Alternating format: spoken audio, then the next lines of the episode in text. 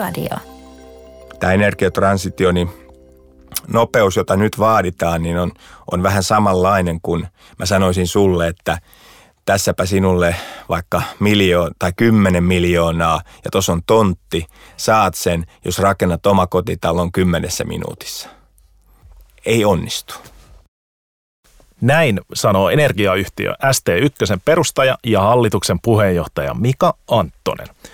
Starttaa Älyradion kymmenes kausi ja jaksoja on ennen tätä purkissa jo 74. Kaikki aiemmat jaksot löydät omasta suosikkipalvelustasi. Minä olen Eero Öster ja tälläkin kaudella Älyradioon on lupautunut mukaan huippumielenkiintoisia vieraita. Kauden käynnistää ST1 Mika Anttonen. Keskustelemme Anttosen kanssa muun muassa vihreän siirtymän massiivisesta työmäärästä ja epärealistisista aikatauluista.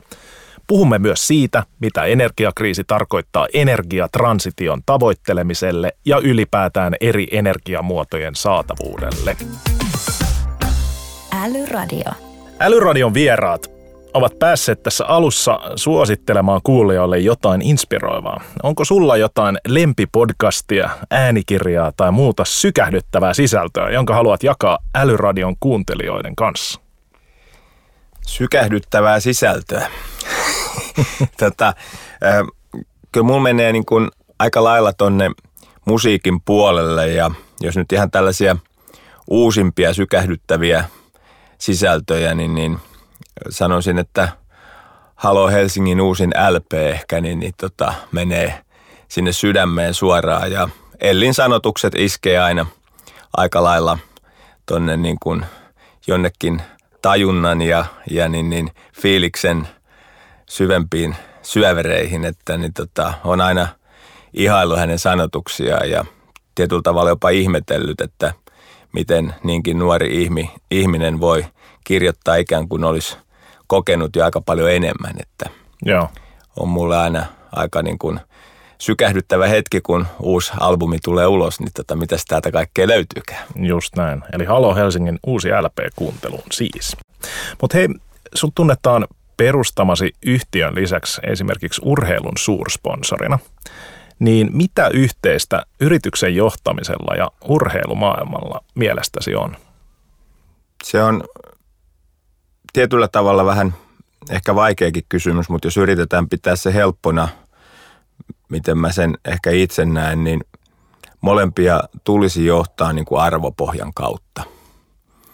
Ja se arvopohjan niin kuin rakentaminen on ehkä yrityksen johtamisessa ja sitten urheilujohtamisessakin se kaikista vaikein ja hankalin tehtävä ja varsinkin sillä lailla sen arvopohjan rakentaminen, että se ohjaa sitä toimintaa ja siihen voi sitten nojautua niissä vaikeissa tilanteissa, kun tulee pohdittavaksi, että miten tässä nyt kuuluisi toimia, niin sieltä arvopohjasta pitäisi löytyä niitä ratkaisuja ja pitäisi löytyä se opastus siihen, että miten tässä nyt sitten toimitaan ja siinä mielessä tämä on niin kuin mun mielestä se yhteinen tekijä ja, ja niin toki voi olla paljon muitakin, mutta tämä on ehkä se tärkeä ja, ja niin kuin fundamentti, niin kuin minkä itse näkee, että on, on yhteistä.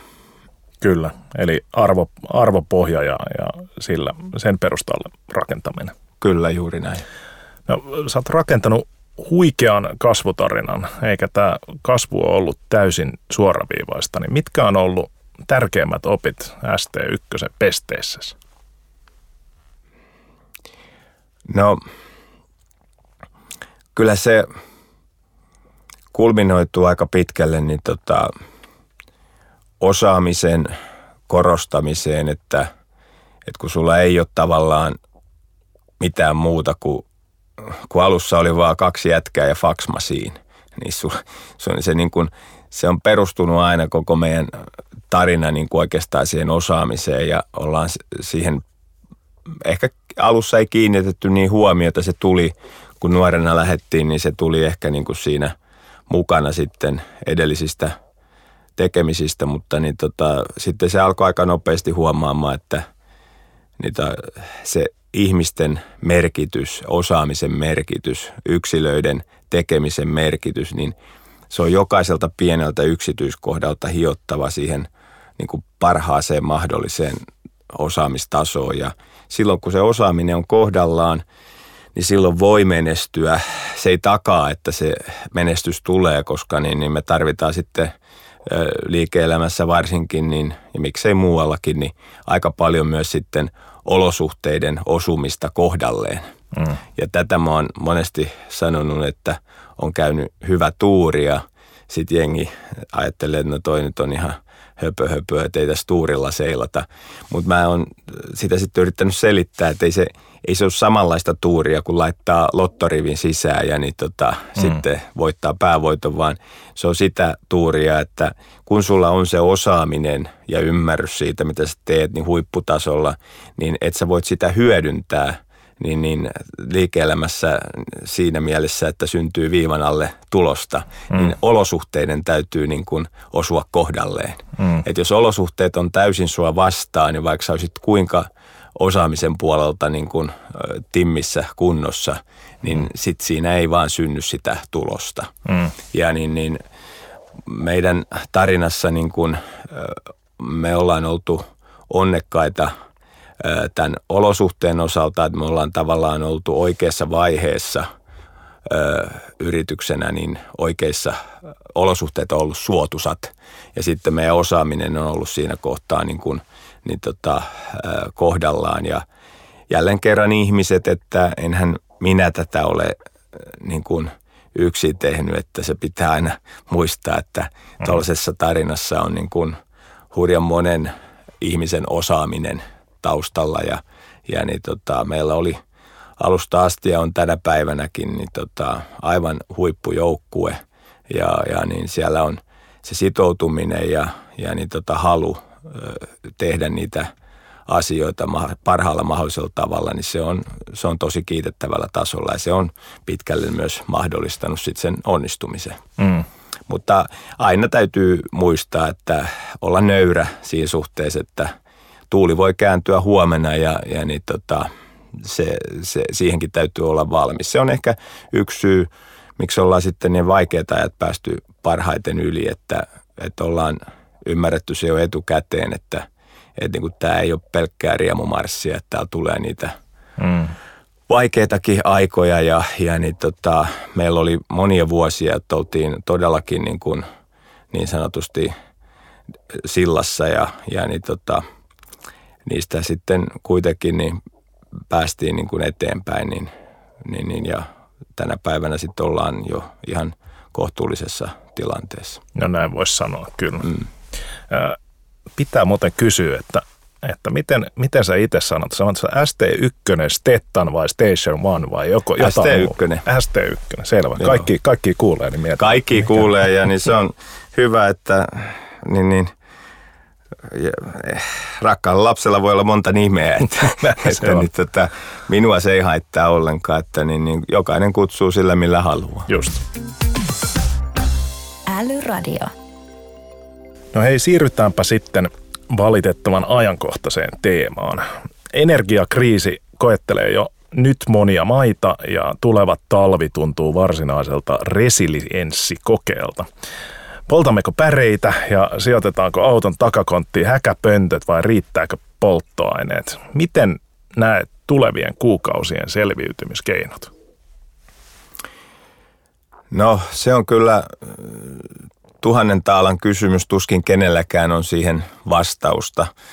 Ehkä, niin tota, ehkä niin kuin niiden kaikista synkimpien kuvien maalaaminen, siihen ei, ei varmasti kannata lähteä. En, en usko, että niin tota, tässä nyt mitään suurempaa katastrofia syntyy. Tämä ehkä niin kuin eniten tulee näkymään siinä, että, että niin meillä niin kuin tulee, tulee niin kuin todella isoja laskuja maksettavaksi. Ei niinkään niin isoja kuin nyt on maalailtu. Mä luulen, että ne jää selkeästi maltillisemmaksi, mutta erittäin isoja kasvuja tavallisen ihmisen – kukkarosta tulee menemään kuitenkin suurempi osa kuin mihin on totuttu, mm. niin on, tulee menemään energiakustannuksia. Tämä kohtelee myöskin kansalaisia kovin eri tavoin. Että siellä on ihmisiä, joille se on todella iso se rasite ja todella sokkia voi johtaa todella vaikeeseen elämäntilanteeseen. Ja sitten on sellaisia tahoja, joille se ei juurikaan edes näy. Mm. Ja tällaisten ongelmien niin kuin ratkaisu on tietysti hirveän hankalaa. Ja siinä mielessä niin, niin tota, meidän päättäjillä, poliittisilla päättäjillä on, on niin kuin aidosti niin kuin vaikea keissi edessään ja, ja niin tota, täytyy varmasti lennosta yrittää keksiä uusiakin ratkaisuja siihen. Itse siihen ongelmaan, että miksi meillä ollaan, on tällainen energiakriisi, niin me tarjotaan tietysti helppona vastauksena niin tota, tätä Venäjän aloittamaa hyökkäyssotaa. Se on tällä hetkellä varmasti se suurin yksittäinen tekijä, mikä siihen vaikuttaa, mutta yhtä lailla meillä on ollut siellä taustalla jo pidemmän aikaa tämä kehitys käynnissä, että kun me ollaan pyritty täyttämään meidän ilmastotavoitteita ja leikkaamaan päästöjä, niin päästökauppahan on luonteeltaan sellainen, että se johtaa siihen, että niitä tuotantomuotoja, joita, jotka päästöjä aiheuttaa, niin niitä leikataan ja vähennetään. Hmm. Ongelma on vaan ollut se, että tilalle ei ole rakennettu saman verran kapasiteettia. Hmm. Ja silloin tulee niukkuutta. Ja sitten tämä kapasiteetti ei ole niin kuin ihan yksi yhteen vertailukelpoista, että jos sä niin kuin suljet hiilivoimalan, jota ehdottomasti pitää sulkea. Minä olen jo kymmenen vuotta sitten vaatinut räväkästi tuota Hanasaaren sulkemista. Silloin sitä pidettiin täysin mahdottomana. No nyt se menee mm. onneksi kiinni. Mutta kun tuulivoimaa rakennetaan, niin täytyy muistaa, että tuulivoima on luonteeltaan sähköntuotantomuotona aivan erilainen kuin on hiilivoimala.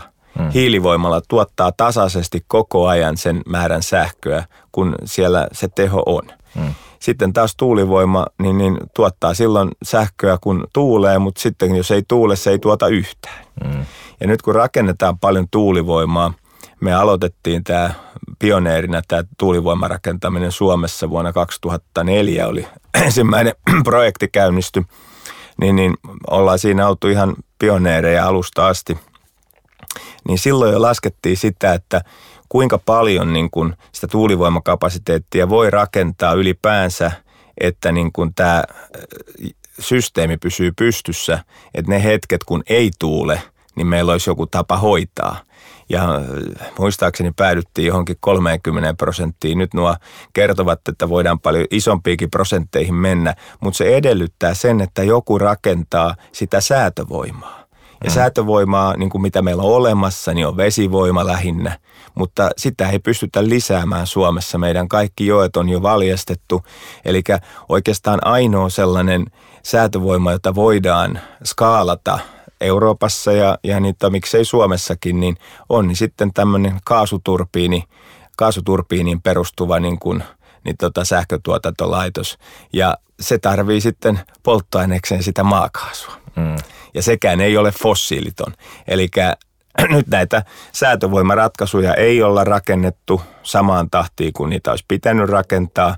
Ja sekin on tietyllä tavalla vähän ymmärrettävää, että miksi kukaan rakentaisi omaan taseeseensa fossiilisen sähköntuotantolaitoksen, jota ajetaan ainoastaan silloin, kun ei tuule. Mm. Niin, niin tässä niin kuin tavallaan katseet kyllä kääntyy sitten valtioon ja regulaattoriin, että, että niin kuin tässä vihreässä siirtymässä pitäisi ehdottomasti pitää huolta siitä, että kun rakennetaan uusiutuvaa sähkö, sähkön tuotantoa, tuulta tai aurinkovoimaa, niin myös samaan aikaisesti rakennetaan sitä säätövoimaa. Ja siihen ei nyt vielä ole mitään muuta ratkaisua kuin se fossiilinen niin tota, mm. toi kaasuturbiini. Ja nyt joku siellä sanoo, että on tätä ja tota. Ne on, ne on teknisiä ratkaisuja, joitakin on, mutta ne eivät ole skaalautuvia. Mm. Et kun puhutaan useista terawattitunneista tai useista niin, niin, tota, useiden tuhansien megawattien niin kuin edestä, mm. niin, niin silloin sellaisia ratkaisuja ei ole muuta kuin tämä niin, tota, kaasuturbiini tällä hetkellä.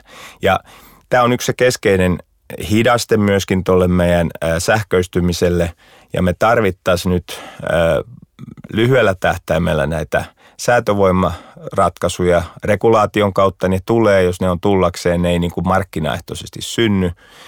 Ja sitten me tarvittaisiin siihen rinnalle myöskin niin kuin sen pitkän tähtäimen ratkaisua, joka on se tuotekehitys ja tutkimus siihen, että me voitaisiin joku kaunis päivä meillä olisi tällainen teollisen mittakaavan sähkön varastointiratkaisu. Mm. Eli silloin kun tuulee paljon, niin laitetaan sähköä varastoon ja otetaan sieltä varastosta. Ja tähän nyt sitten voi kuulijoille sanoa, että akut eivät ole se ratkaisu. Että kun Oli pitää, just kysymässä. Kun pitää niin terawattituntitasolla niin, kuin, niin, niin tota varastoida, niin meidän, meidän tunnetut mineraalivarat, tästä geologian tutkimuslaitoskin taisi tuossa kesällä tulla yhdellä raportilla ulos, niin meidän maailmassa tunnetut mineraalivarat eivät riitä edes nykyisten sähköjärjest- tai nykyisten, nykyisten kaltaisella teknologialla – tätä energiajärjestelmän sähköistämistä toteuttamaan. Sitten jos me alettaisiin vielä sen päälle niin kuin tekemään teollisen mittakaavan akkuja, niin, niin, niin tota, me joskus laskettiin niitä hintoja, niin ne on aivan, aivan niin kuin järkyttäviä, koska mm. ne on niin isoja. Eli meidän täytyy nyt vaan laittaa niin kuin lusikauttaa kauniisti käteen ja pistää tuotekehitykseen ja tutkimukseen paukkuja – Mä oon itse vakuuttunut siitä, että tällaiset uudet sähkön teollisen mittakaavan varastointiratkaisut löytyy. Mä en ole siitä yhtään niin kuin huolissani, että etteikö löytys, mutta se vie aikaa ja siihen täytyy panostaa. Että se ei niin kuin synny sormia napsauttamalla ja ei synny myöskään niin, että, että niin kuin luodaan joku päivämäärä johonkin, vaan, vaan se on ihan tutkimusta ja tuotekehitystä ja täysin ratkaistavissa. Energiakriisin tai sanotaanko tämän energiatransition toteutuksen kannalta itse en usko, että teknologiasta tämä homma jää kiinni. Tämä, tämä jää kiinni, jos on jäädäkseen kiinni, niin, niin tota globaalista solidaarisuudesta tai solidaarisuuden puutteesta. Siitä tässä loppupelissä on kysymys sitten, kun katsotaan sitä isoa kuvaa. Älyradio. No hei, katsotaan sitten tulevaisuutta mahdollisuuksien näkökulmasta. Erilaisia kehityskulkuja tulevaisuuden energiamuodoista riittää. Te olette muun muassa käynnistänyt vajaa 10 vuotta sitten Otaniemeen hankkeen, jolla kaukolämpöä voitaisiin tuottaa kilometrien syvyydeltä maaperästä nousevalla lämmöllä. Ja tämä hanke on osoittautunut vaikeaksi ja Fortum irtautui jo tästä. Niin miltä tämän ongelmien ratkaisu näyttää? No sanotaanko näin, että meidän täytyy siinäkin löytää kokonaan uusia innovaatioita, että me pystytään tavallaan hanskaamaan se paineero, joka syntyy siitä, kun siellä, siellä niin tota, syvällä se vesi kulkee niin tota, näiden halkeamien läpi. Minä en ole itse sitä hanketta millään lailla niin kuin kuopannut mutta tämän hetken teknologioilla, tämän hetken osaamisella me ei sitä sellaisenaan saada toimimaan niin kuin oli ajateltu. Mm. Hanke ei kuitenkaan niin ole millään lailla niin kuin epäonnistunut tai että se olisi niin kuin, ei ainakaan minun päässäni. Me ollaan saatu hurjasti siitä oppia tähän vähän vähemmän syvien niin tota, lämpökaivojen toteutukseen – ja niissä mä uskon, että me tullaan näkemäänkin jatkossa niin kuin enemmän projekteja, että me ei mennäkään mihinkään kuuteen kilometriin, vaan me mennään kahteen kolmeen kilometriin, jolloin se porauskustannukset on paljon niin tuo paremmin hanskassa ja niin tuo saadaan se, saadaan se niin kuin teknologiakin pelaamaan, kun ei mennä liian syvälle. Ja, ja tämä on, niin kuin, tämä on ehkä se oppi, mitä tuosta Otaniemestä on saatu, mutta – niin, niin en hylkäiskään vielä sitä, sitä vaihtoehtoa, että me päästään sinne, sinne niin tota, tosi syvällekin ja saadaan sieltä sitä vettä yli sadassa asteessa. Niin se on, siinä on monia, monia niin kuin sitten etujakin, mutta nykyiset lämpöpumput on niin, niin hyviä, että se kahden viiva kolmen kilometrinkin syvyys niin tota, ajaa, jo, ajaa jo asian ja siihen me ollaan saatu tosi paljon osaamista. Tämä on niin kuin tietyllä tavalla vähän niin kuin – hyvä esimerkki itse asiassa siitä, että kun sä yrität tehdä energiasektorilla jotain uutta, mm.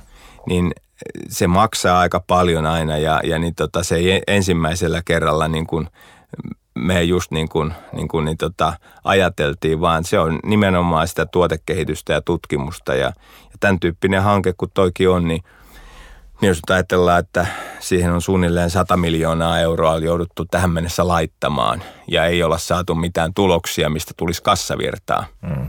niin jokainen ymmärtää, että niin kuin tämän tyyppisiä hankkeita ihan kaikki pysty toteuttaa ja, ja niin tota, jotkut eivät halua toteuttaa. Viittaan nyt vaikka pörssiyhtiöihin, jotka, jotka sitten niin kuin toteavat, että jos ei siinä ole näköpiirissä kassavirtaa niin kuin tietyn ajan päästä, niin ei me sitten olla niin hirveän kiinnostuneita. Mm, mm. No mutta hei, teillä on tulos Lappeenrantaan 100 miljoonan euron metanolitehdas, niin mitä se tarkoittaa ja millaisena näet tämän teknologian potentiaalin? No tämä on lähinnä niin kuin, niin tota, Siinä on pari, pari niin kuin iso, iso niin kuin, ä, tuotekehitysteemaa. Ensimmäiseksi on tietysti tämä Power to X, eli sähköä muutetaan niin tota, niin kuin nestemäiseen muotoon. Se on tietynlaista teollisen mittakaavan varastointia myös. Joo. Että niin se sähkö muutetaan sitten sellaiseen muotoon, jota voidaan niin kuin – varastoida. Kun se muutetaan nestemäiseksi, niin nestettä pystyy varastoimaan ja siihen meiltä löytyy niin koko globaalista energiajärjestelmästä ihan toimiva infrastruktuuri, kun näitä öljytuotteita on, on pyöritelty jo tässä toista sataa mm. vuotta. Niin, niin tässä on ideana äh, niin kuin tavallaan se laitekanta sovittaa yhteen, kun Power to X-prosessissahan sähköllä niin, niin äh, erotetaan vedestä vety ja sitten siihen vetyyn yhdistetään – hiiltä ja tässä tapauksessa siellä Finsementin laitokselta niin talteen otettua hiilidioksidia, joka muuten olisi sitten mennyt mm. ilmakehään. Niin, niin ne yhdistetään se hiili ja äh, hiilidi, hiilidioksidi ja vety, jolloin siitä saadaan niin kuin synte, synteesin kautta tällaisia synteettisiä hiilivetyjä ja niistä sitten Fissentrop-teknologialla niin jalostetaan edelleen niin tota, tässä tapauksessa metanolia, joka on se kaikista yksinkertaisin hiilivety, niin, niin, niin, joka sitten soveltuu jo nykyisiin laivojen moottoreihin. Eli mennään siihen tavallaan otetaan se kaikista matalimmalla roikkuva hedelmä, mm. koska ne siellä niin kuin ei tarvitse koko sitä logistiikka-infraa laivapuolella muuttaa, että laivat pystyy niin kuin muuttamaan koneitaan sellaiseen moodiin, että pystyy tätä metanolia käyttämään. Ja niin, niin tässä niin kuin ko- koestetaan ja tuotekehityksen kannalta tämä on merkittävää, että me tehdään käytännössä sitten teollisessa mittakaavassa se, tehdään se vety sieltä vedestä sähköllä – otetaan se hiilidioksidi talteen, tehdään se synteesi, valmistetaan se tuote.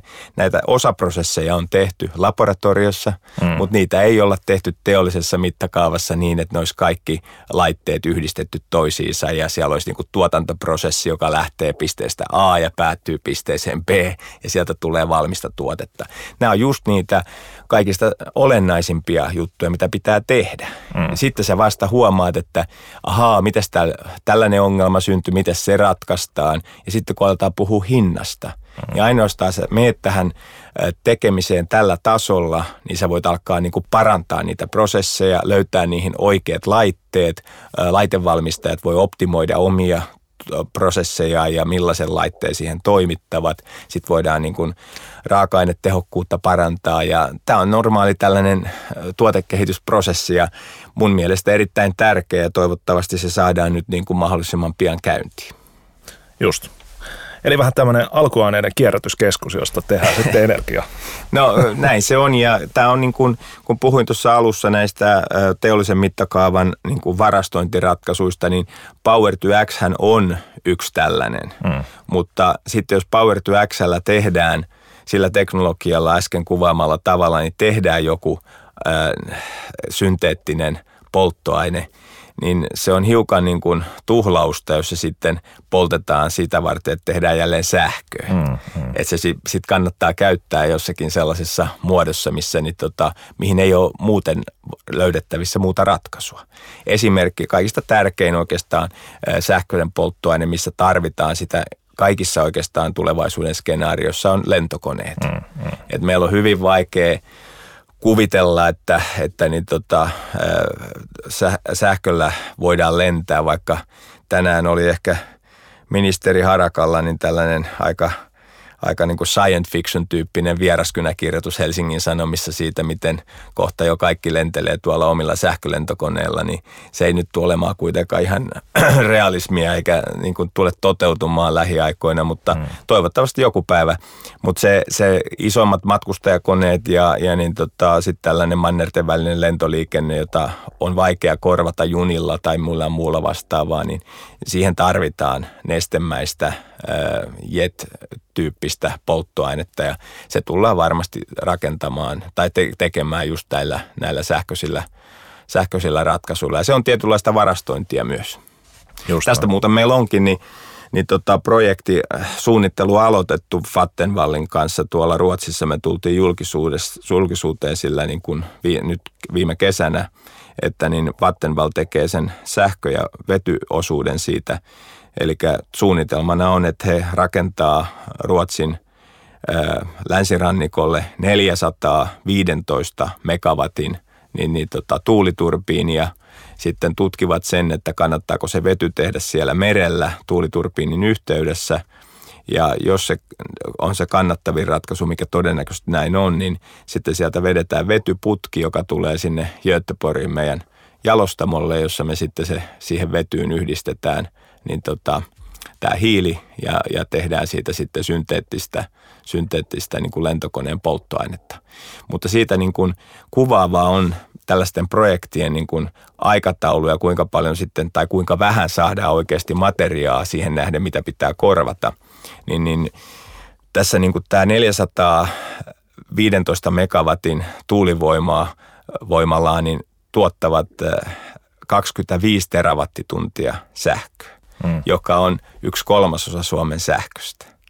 Ja sillä saadaan aikaiseksi tätä niin sanottua sähköistä polttoainetta, niin, niin äh, miljoona kuutiota, joka on niin kuin jonkun Arlandan lentokentän kokoinen vuosikulutus. Mm. Ja sitten kun mä mietitään, että kuinka paljon öljyä käytetään tänä päivänä maailmassa, niin se on lähemmäs 6 miljardia mm. kuutiota. Ja jos tällaisella investoinnilla saadaan aikaiseksi miljoona ja sun pitäisi korvata 6 miljardia, mm niin sä ymmärrät sen, että aika paljon täytyy näitä projekteja tehdä. Ja tämä projekti, kun se on aikataulutettu, niin jos kaikki menee hirveän hyvin, niin meillä on ensimmäinen tuotanto, tippa tulee ulos 2030 alussa ja koko projekti on valmis 2045. Mm. Niin, niin nämä on valtavia projekteja, investoinnin haarukka tällä hetkellä, sitä ei pystytä vielä edes, riippuen näistä teknisistä ratkaisuista, ei pystytä raha laittaa, haarukka rahalle, rahalle on tosi laaja, se on 10-20 miljardin euroa mm. kokonaisinvestointi. Mm. Niin, niin se vaan antaa vähän niin kuin suhteellisuuden tajua tähän, että kun näitä lähdetään tekemään tätä energiatransitiota, niin tämmöisiä hankkeita tarvitaan tuhansia. Kyllä. Ja niin tota, silloin, silloin se niin kuin toive siitä, että kaikki ollaan hoidettu ensi viikolla, niin tota, pitäisi laittaa niin kuin perspektiiviin. Just. Mä oon monta kertaa sanonut, että tämä energiatransitio, niin nopeus, jota nyt vaaditaan, niin on, on vähän samanlainen kuin mä sanoisin sulle, että tässäpä sinulle vaikka miljoon tai kymmenen miljoonaa ja tuossa on tontti, mm. saat sen, jos rakennat omakotitalon kymmenessä minuutissa. Joo. Ei onnistu. No hei, milloin ST1 lopettaa bensa- ja dieselin myynnin? No silloin, kun suomalaiset asiakkaat eivät enää halua sitä ostaa. Okei. Okay. No niin. Meillä, niin, tota, meillä tämä, ei, ei tämä mene niin päin, että, että niin kun, se on niin kun, me voitaisiin tällaisia, tai voitaisiin tietysti tehdä tällaisia päätöksiä, mutta jos mä pikkasen avaan, tota, niin, niin me tehdään investointeja uusiutuvaan energiaan sata, sadan, miljoonien, sadan miljoonan taso, no se vähän vuodesta vaihtelee, mutta puhutaan kuitenkin vaikka luokkaa 100 miljoonaa vuodessa, niin, niin noin keskimäärin, niin, tota, niin mistä se raha tulee? Mm. Nämä, just kerroin tästä Otaniemen hankkeesta, se maksoi 100 miljoonaa eikä siitä tullut mitään takaisin. Mm. Niin, niin tota, jos meillä ei olisi tätä niin kuin pensan ja dieselin myynnin tuomaa kassavirtaa, me ei voitaisiin tehdä mitään tuotekehitys- ja tutkimushankkeita. Ei voitaisi. Mm. Kuka ne maksaa? Älyradio. No hei, mennään, mennään tota eteenpäin. Teillä on ST1 metsityshanke Saharassa ja, ja tota, meilläkin on Salesforcella puun istutushankkeita. Et me ollaan sitoutunut istuttamaan 100 miljoonaa puuta vuoteen 2030 mennessä. Niin minkä, minkälainen vaikutus näillä teolla on?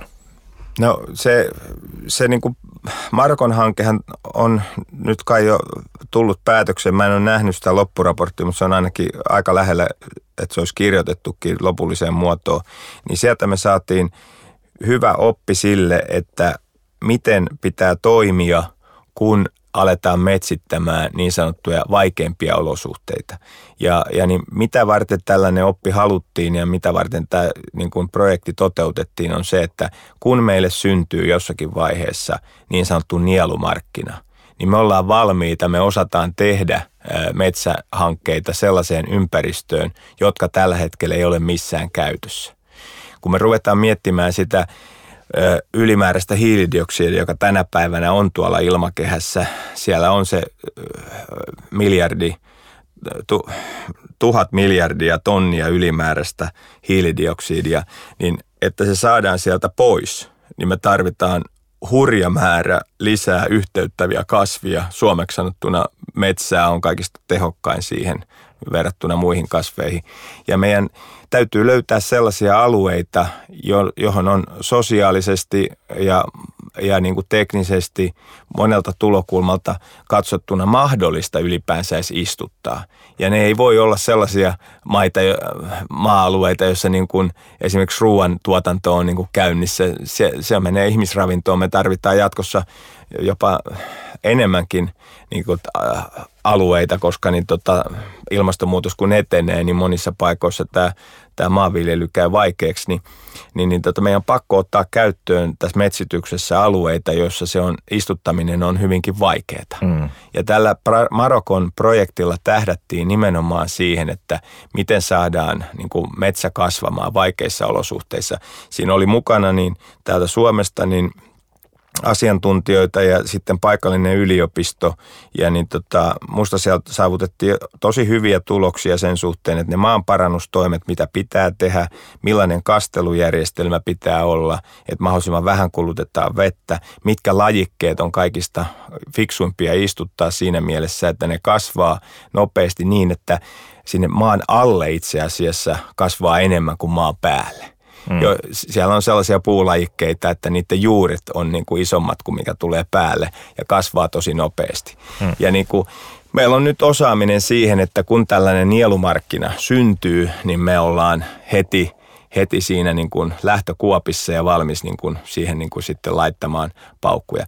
Salesforcein perustaja ja toimitusjohtaja Mark Benioff on, on sanonut, että, että business is the greatest platform for change. Ja, ja, ja miten mä itse ymmärrän tämän on, on että, että tota, yrityksillä on, on suurempi mahdollisuus vaikuttaa, kun, kun tota, jäädään odottelemaan poliitikkoja ja valtioita ratkaisee tätä ympäristökriisiä, niin, niin tota, miten sä näet, millainen mahdollisuus yrityksillä on vaikuttaa ympäristökriisin ratkaisuun? Tosi paljon on. Siis mä oon täysin samaa mieltä ja sitähän me tässä pienessä mittakaavassa meidän yrityksessä yritetään koko ajan tehdä. Mm. Et niin, niin, se on, se on juurikin näin. Se vaan, että yritykset tekisivät sitten ö, isossa mittakaavassa, siis kaikki yritykset tai yhä useampi yritys tekisi näin, niin, niin tota, siihen tietysti siinä on omat, ha, omat, omat ongelmansa niin kuin sitä kautta, että kun näiden yritysten, varsinkin pörssiyritysten pitää myöskin täyttää toisenlaisia odotuksia. Mm omistajat haluavat sieltä osinkoa ja haluavat, että tulosta maksimoidaan ja, ja nämä ei ole aina niin kuin nämä kaksi asiaa on kuitenkaan sitten yhteensovitettavissa. Et se on, tätä, tätä meidän toiminta on hyvin kuvaavaa siitä, että et niin, niin, tota, miksi me pystytään tekemään näitä erilaisia projekteja, joista jotkut päätyy niinkin, että ne joudutaan kirjaamaan alas. Niin, niin se on lähinnä sen takia, että meillä ei ole mitään niin kuin omistajaa, joka odottaa saavansa suuria osinkoja. Mm. Et se, se on niin kuin,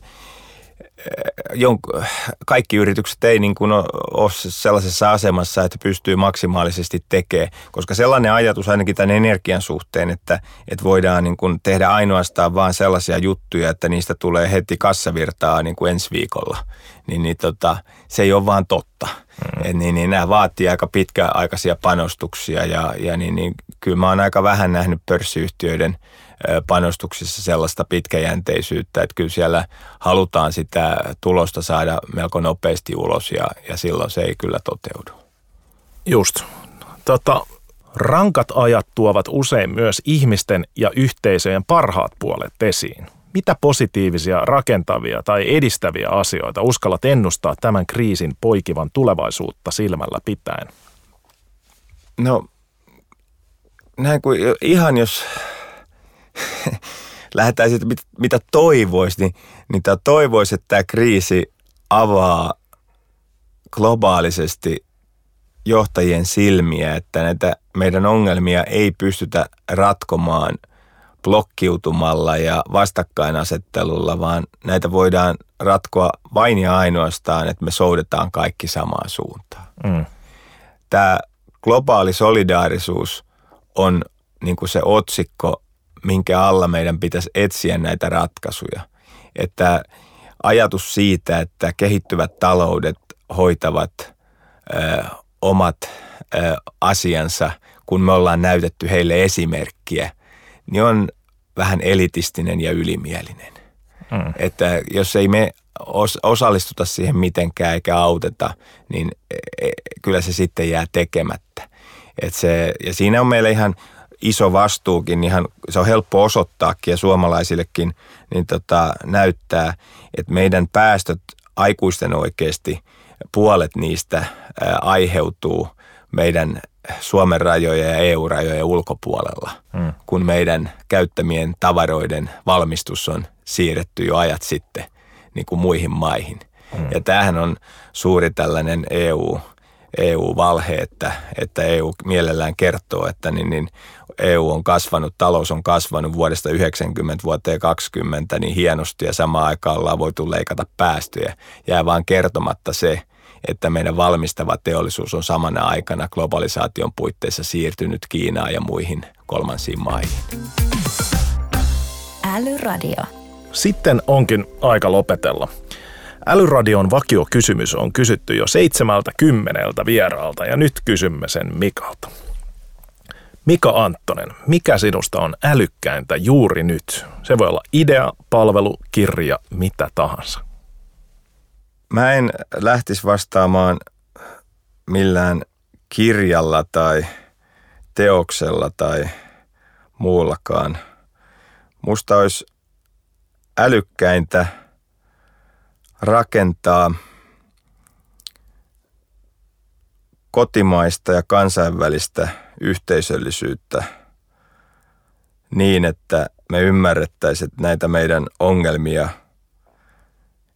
ei voida ratkaista mitenkään muuten kuin yhdessä tekemällä.